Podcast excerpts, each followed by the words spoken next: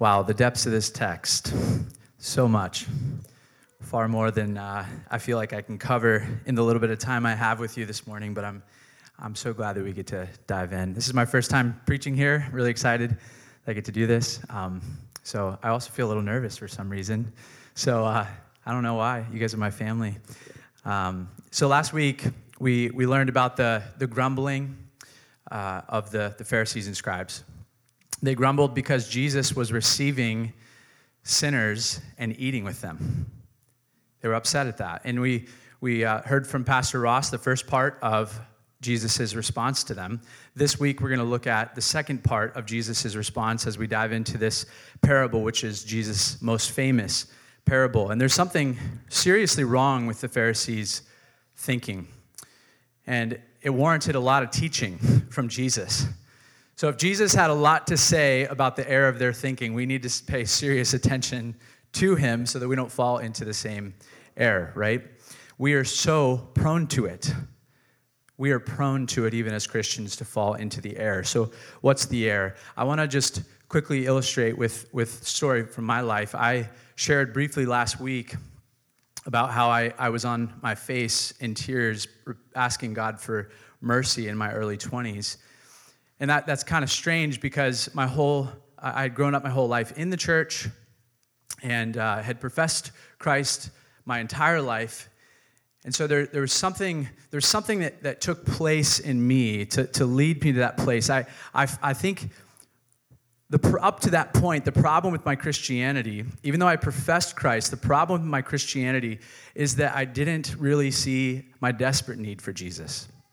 I didn't really see that I was a sinner. I, I actually, you know, I might have had that one kind of secret sin, you know, but other than that, I, I pretty much saw myself as good, saw myself as righteous before God, even thought he, he owed me to some degree, right? But the problem with this is that it, it caused me to live a life uh, with a poisoned view of other people. I judged others very harshly as I compared myself to them. It also gave me a very poisoned view of God. It, it, really didn't allow me to see Him as, as the one that I needed desperately. It was, it was more, as long as I'm doing good, then, then He's got to kind of meet me, right? He, he, he owes me. So it, it poisoned my view of God, poisoned my understanding of the gospel, and it hindered me from coming to Him. That is until in my early 20s, I realized how desperately in need I was. And that's what led me to my face that day. The problem with the world, the problem with many of us, including the Pharisees, is that we though we are actually the prodigals, we somehow see ourselves as the good. We see ourselves as the older brother. We identify with the older brother. Jesus is going to teach us to identify with the younger brother today. This text is, is really central to understanding the gospel. If we get this story, we'll understand the gospel. So I just want to pray again for God to help us see this story and get it. Father, teach us. Teach us who we are, what we're like, what you're like. My preparation, my delivery here today, really, unless you're present, unless your spirit is behind these words and enlightening people's eyes and hearts to see you, then, then it's a little bit useless. So I, I want, it is useless. So I, I just ask God that you would take these meager, weak efforts this morning and turn it into something beautiful so that we can, as we behold you, Father, as we behold you, Son Jesus, your Son Jesus, that we would become more like you. We would see ourselves rightly. We see you rightly. We see others rightly. So come, we pray. Speak now in Jesus' name. Everybody said, Amen. So let's dive into the text. You guys ready? All right. Verse 11, and Jesus said, There was a man who had two sons, and the younger of them said to his father, Father, give me the share of property that is coming to me. And he divided his property between them. Not many days later, the younger son gathered all he had and took a journey into a far country, and there he squandered his property in reckless living. So it may seem like the only foul here from the younger son is his behavior, how he responds, like what he does with the money, but there's something more. In fact, in that culture, the inheritance was a big deal. You didn't get the inheritance until after the dad dies. And, and really, it gets split between the, the heirs of, of that, you know, that family and, and ultimately you're carrying on the legacy of that family. So basically, the guy is saying, the younger son is saying, I wish you were dead, dad. I'm done with this family. I'm done with your rules. I don't want to be here anymore. I'd rather start again. I don't want your legacy. I want my legacy. So there's something there's something sh- so shameful about the son's behavior, his, his, uh, the way that he is looking at money and, and, his, and the possessions that are come, coming to him. Curiously, the father gives in to the son's demands. I have always been baffled by this. Why would the dad not just say, No, you fool? Like, he knew exactly what his son's, where his son's heart was, and he knew that his son would likely a few days later go and do just that. Doubtless, he had seen his, his son's kind of rebellion throughout you know, life, and then it comes this moment. But he gives him the money. He divides the inheritance, gives him the money, and like he probably expected, the son goes and lives recklessly. So, why on earth wouldn't he just discipline him? Say, no, well, the Father wanted the Son's heart. There's something really important to see in the Father's generous giving to the Son, giving to the Son when, when it would seem like he should just say, No, you shouldn't have this.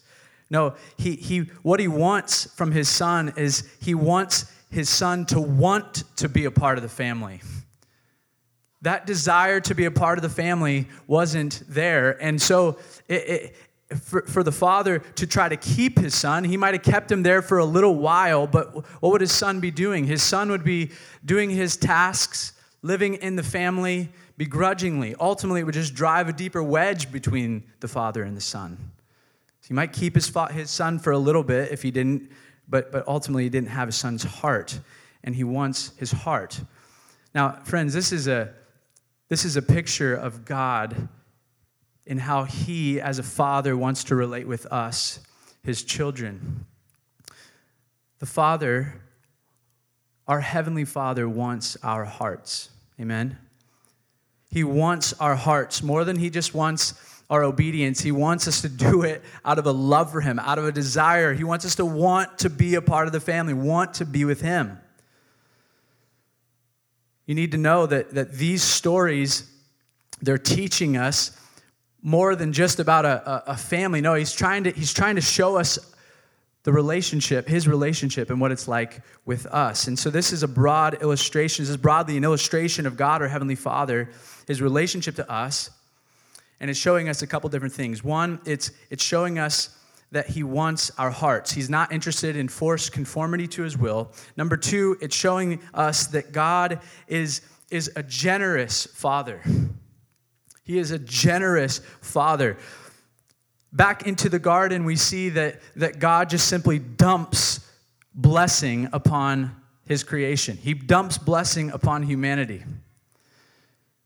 Even after we rebelled, he keeps dumping his blessing on us, doesn't he? He is a generous father. So, God, in this, we see that, that he, he is a one that wants our hearts, and He is a generous God who is not, His character is not even changed when our rebellion is present. His generous, loving goodness towards us remains the same. Now, the son squanders the money. It says just a few days later, he went into, uh, he, he moved away and lived recklessly. Now let's look in verse 14. When he had spent everything, a severe famine arose in that country and he began to be in need. So he went and hired himself out to one of the citizens of that country who sent him into his fields to feed pigs. And he was longing to be fed with the pods that the pigs ate, and no one gave him anything. Church, when we choose inferior things to God, it often, it always, I should say, lets down. When we choose things that are inferior to God, always lets down. And this man, as he, as he finds himself chasing after what he's wanted, he's been in this family for all this time, but his, his mind, his heart is in a different place. So he chases it, the father lets him have it, but what he finds is that chasing inferior things lets down. Now, sometimes it's hard for us to understand why we suffer so badly when we uh, kind of run our own way. When, when, we, when we sin, why, you know, why, does, why does it, why do we often end up suffering so badly? I mean, I, I, again, like I'm struggling a little bit when I think about the father lets him go, knowing that he's going to run and, and destroy his life. And then, and then, then the, the son is in all of this deep and dark suffering. And sometimes it's hard to, to understand, you know, even though it was me that ran away and, and I'm suffering. It's like sometimes I just struggle with the suffering. I still struggle with the suffering. Let me, let me just, I'm not being really clear here. I want to try to explain what I mean. Sometimes it's hard for us to understand why we would get punished or that we would end up in suffering when we're rebellious. A, a contractor uh, at my house a few weeks ago, he, he asked me that question. He said, he said it seems like it's kind of controlling or power hungry if God just, he like throws us into all kinds of suffering when we disobey him. You know, and I said to him, I, I think you need to see it from a little different perspective. You know, when, when we, yes, God is God and he can demand our obedience, but it's, it's really more than that. He demands our, our obedience because he knows what's good for us. He demands our obedience because, like a good father who wouldn't let his, his little toddler run into the street, he's holding us back from destruction. If, if you, yeah, God demands obedience, not because he's power hungry, not because he's, he's, he's a uh, controlling father, but because he knows what's good for us.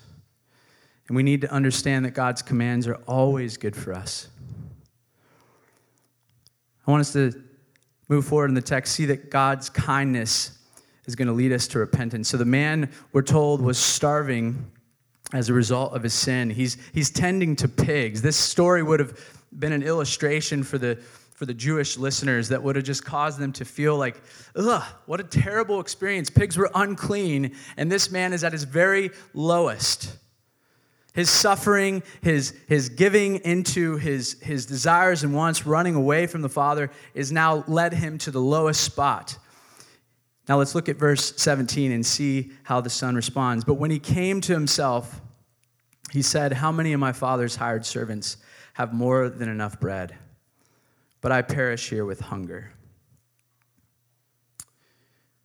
Even in, in the son's realization, we see the character the Father put on display.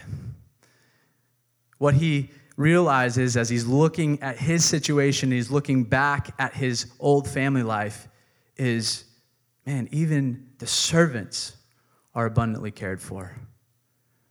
They're abundantly cared for. God's wisdom is also put on play on display here because when God gives us over to our sin because our hearts are not in it for him. We don't we don't obey out of love for him. When he gives us over he is wisely letting us discover how inferior everything else is. He's wisely letting us walk into the place where we're going to experience death and suffering apart from him. That's wise of the lord Suffering se- seems to have a way of reminding us of our need for God, doesn't it?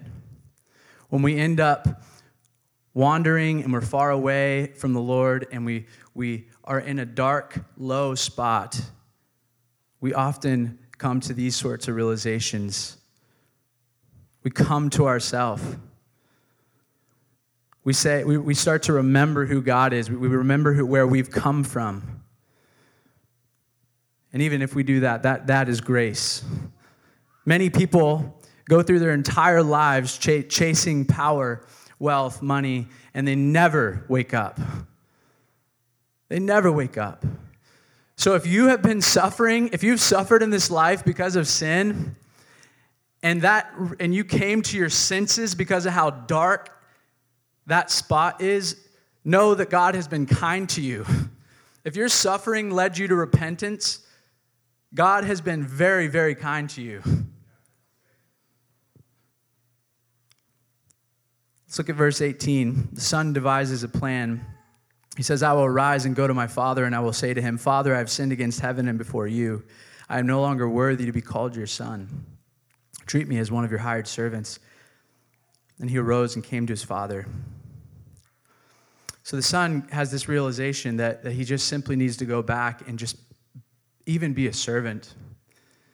It would be better to be just a servant in my father's household than to be here. He just wants to get close, whatever it takes. He's like, I got to get back to him. I have to be near my God, my father.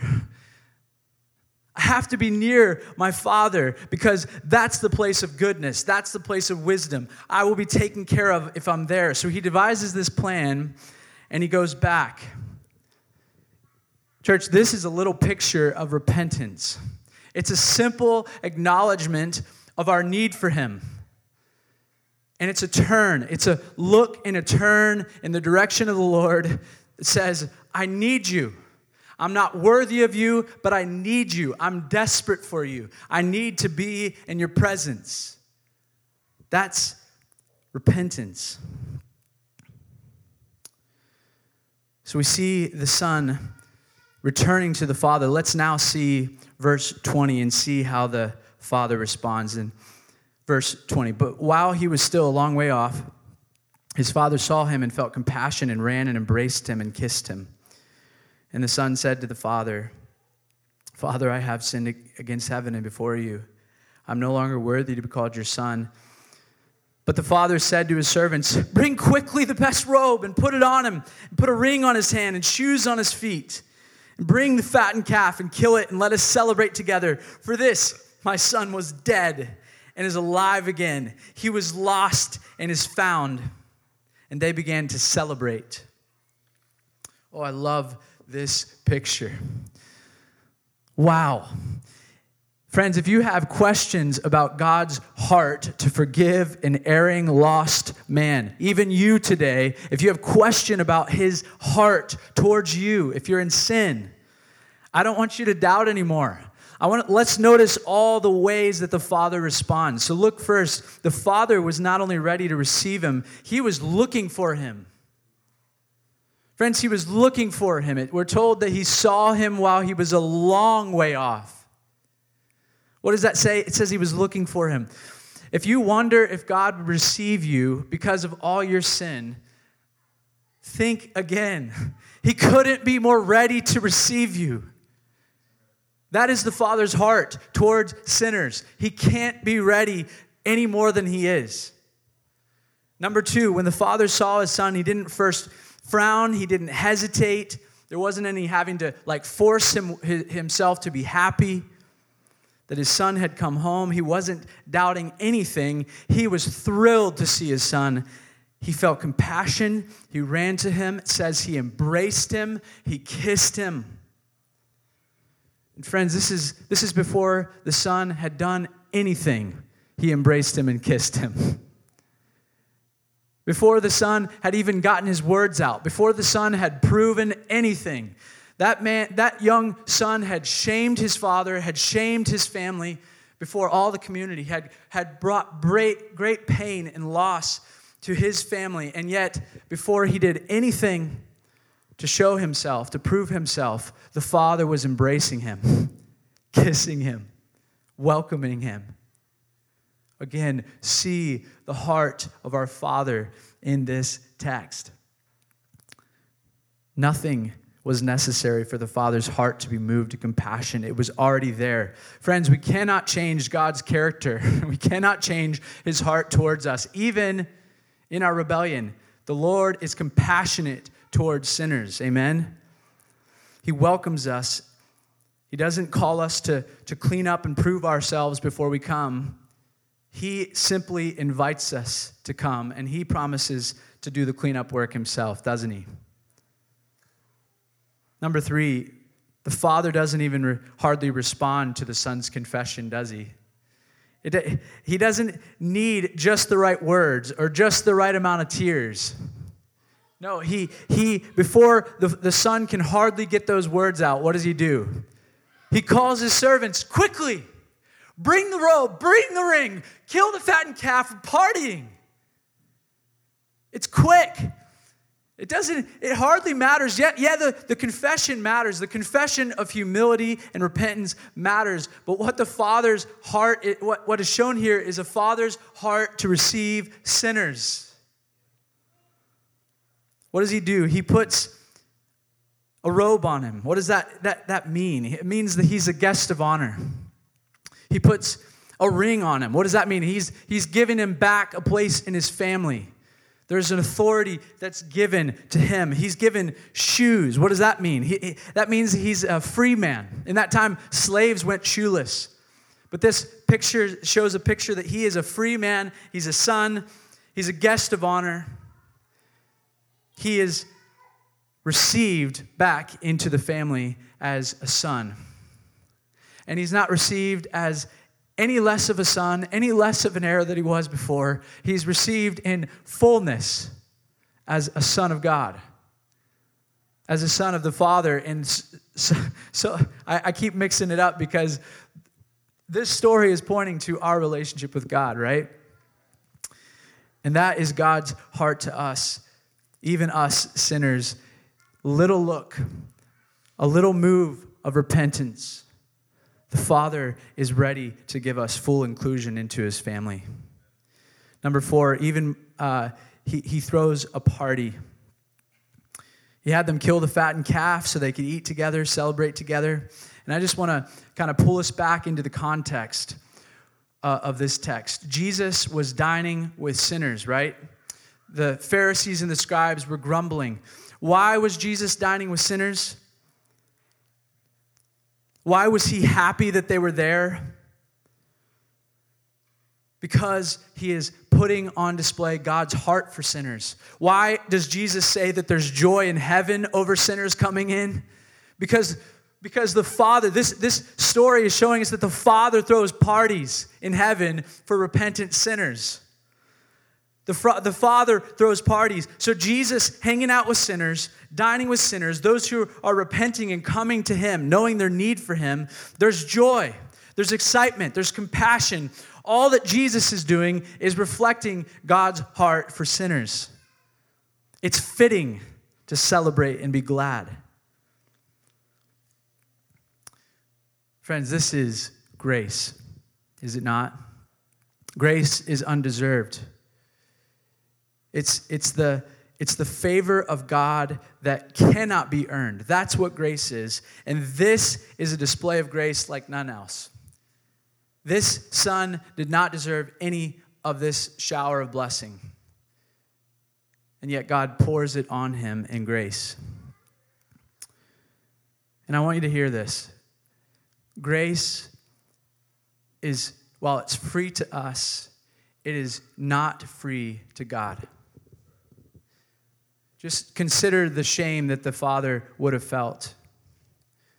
Consider how, because of his son's sexual immorality, because of, because of the, all the, the risk that he, the sacrifice that he gave in, in giving financially, the risk that he, that he was taking with his own relationship with his older son. The father was suffering in receiving him this way. It was a sacrificial act of grace. In church, you need to know the same is true for our God. God's grace does not come without cost, it is costly.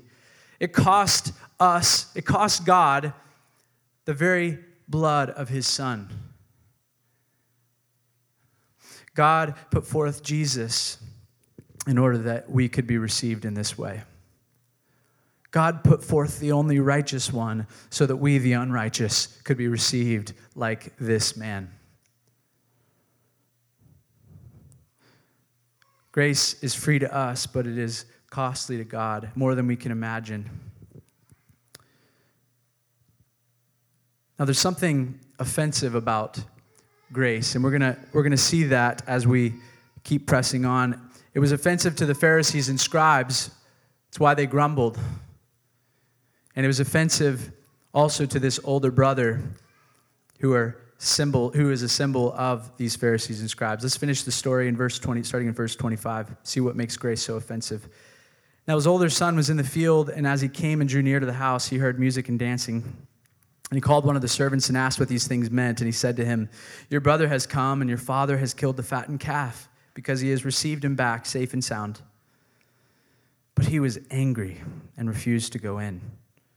His father came out and entreated him. But he answered his father, Look, these many years I've served you, and I never disobeyed your command. Yet you never gave me a young goat that I might celebrate with my friends. But when this son of yours came, who has devoured your property with prostitutes, you killed the fattened calf for him. And he said to him, Son, you are always with me, and all that is mine is yours. It was fitting to celebrate and be glad, for this your brother was dead and is alive. He was lost and is found. Why was the older brother so angry at the father's grace, at the, at the response? Well, he had served faithfully for so many years. He had served in such a way that, that he thought deserved at least a, a goat, at least a little party for him and his friends, right? But he never got that. He was angry because the grace of the Father was, wasn't playing according to his rules. And what was the older brother's rules? His rule was that the harder you work, the more favor you deserve. The harder you work, the more favor you deserve. Friends, grace is offensive to those who believe that God owes them for their good works. It is offensive. If we believe that God owes us for our behavior, grace becomes offensive to us. Grace is often offensive to religious people who don't understand the gospel. I think grace was religious, sorry, offensive to me as a young man. One who professed Christ, I still operated with this rule the, the harder I work, the more I deserve from God. It was offensive. Upon realizing the gospel for the first time, one woman said this I know why I want my morality to save me. If I'm saved by my good works, then, like a taxpayer, I have rights. I've paid it into the system, and God owes me a good and decent life. And there's a limit then to what the Father can ask of me. But if I'm, but if I'm saved by sheer grace, then my life belongs entirely to the Father. He owes me nothing, and there is no limit to what He can ask of me. Do you see the difference? You know, there's sometimes there's pushback that grace can just give room to lawless behavior. If God's just going to dump his this sort of blessing on the guy who's, who's living a lawless life in the same way that he's going to dump blessing on the on the guy that's living a good life, I mean, why, why even try? Like, why, why live a holy life? I want to sh- just ask you who do you think of these two brothers would be the more loyal moving forward? The, the younger brother would be the loyal one. If there was a coup, who's standing up for his dad? Who trusts his dad? Who's next to his dad? It's the younger brother. The younger would feel more devoted to his father because of the grace shown to him. And I need you to know, church, that our sinful condition is far too great for the law to overcome it. We cannot just, just add more rules and keep working harder for, for, for our sinful condition to be broken. No, what we need when we are lost is we need help to be found. We need, when we're dead, we need to be made alive. And what that is is grace. The only way to overcome our sinful condi- condition is for God to dump riches of his grace on us. You cannot overcome sin with the law.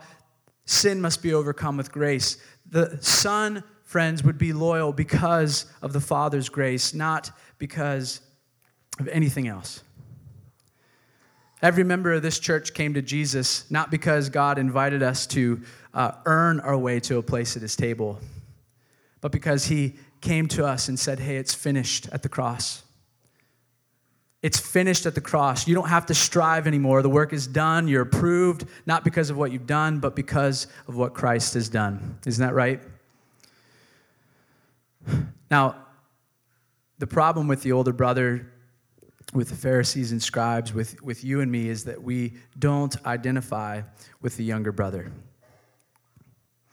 Instead, we often see ourselves as the older brothers, as deserving God's favor. And like I said before, the way that, that this poisoned my view of God and others, it, it will poison your view of God and others, just like it did the Pharisees, just like it did the scribes. It keeps us, when we, when we have a view of ourselves as older brothers, it keeps us from seeing sinners as those loved by God, as those precious to God, the ones that He longs to have home. And friends, it keeps us from coming to God ourselves. Keeps us from coming to God ourselves because we believe that He owes us something who do you identify with more in this story today?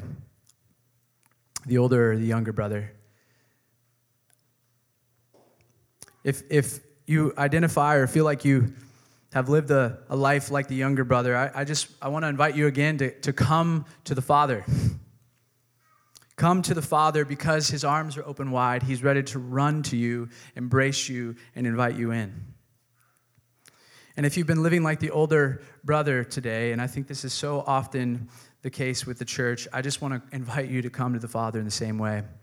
Church, both the younger and the older brother, the point of this story is that they're both desperately needy of the grace of the Father. Every one of us are sinners, desperately in need of a Savior. And unless we understand that, unless we lay down our, our good works, we lay down our self righteousness, we cannot have Christ. And He's inviting us, those who are dead, to be made alive in Jesus.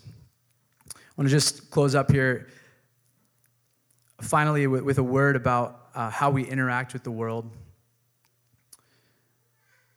Notice that the father calls the older brother to identify with the younger brother. In verse 32, he says, This, your brother, was dead. The brother had, had said, This, your son. The older brother had, had spoken of him as if he wasn't even his brother. This, your son.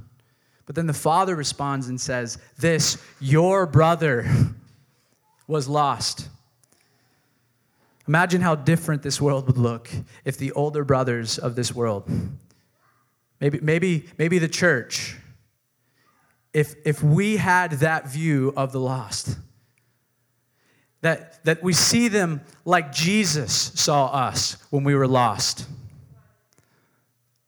Man, if we saw people like Jesus did, what would it drive us to do? It would drive us to do the sorts of things that Jesus did. He left his home to seek out the lost. He left his home. He served to the point of the cross. Friends, if we view the lost in this world like Jesus viewed us, it'll drive us not to turn up our nose at sinners, but to, in love for our Father, and in love for others to go after them. Amen? Friends, we're all truly the younger brother this morning, and Jesus is really like the true and good brother who seeks us out. Isn't that right? He is like the good brother who seeks us out. When the world looks at all people's church, which brother do you think they see? When they interact with you, which brother do they see? Do they see do they see somebody that thinks that they have it all together? That owes that God owes them something or do they see somebody that that acknowledges we're desperately in need of Jesus? Church, I want our our church I want, I want it to be said of all people's church that we're a church full of prodigals who rejoice to invite other prodigals into fellowship with the Father. I want us to go home with that today. That's the, that's the main point of this sermon. We are a church full of prodigals who rejoice to invite other prodigals into fellowship with the Father. In just a minute, we're going to take the Lord's Supper together, and I just want you to remember as we come to this table, you did not earn yourself a place at this table. Right now is, is not a time for you to eat and drink as, as uh, someone that someone that's trying to basically count you know your good works you know, weigh, weigh your good works to your bad works. No, this is a moment to say, God has dumped grace on me. He invites me to eat and drink with him. He invites me to a place in his family. That's what this table is about. So we're going to go there in just a minute. Let's pray, and I'll give you a little bit more instructions. Father, thank you. You dumped grace on us when we were straying, every single one of us, whether we've lived a relatively good life or we've been totally wandering and running away, God. We are needy of you. So I thank you, Jesus, that you loved us to the point of death, even death on a cross. And you invite us into fellowship with you. Lord, help us to worship you now. Help us to worship you from our hearts. Help us, Lord, to live lives obedient to you because of your grace that you've dumped on us. Lord, your kingdom come right now. Change us, mold us. We ask this in Jesus' name. Amen.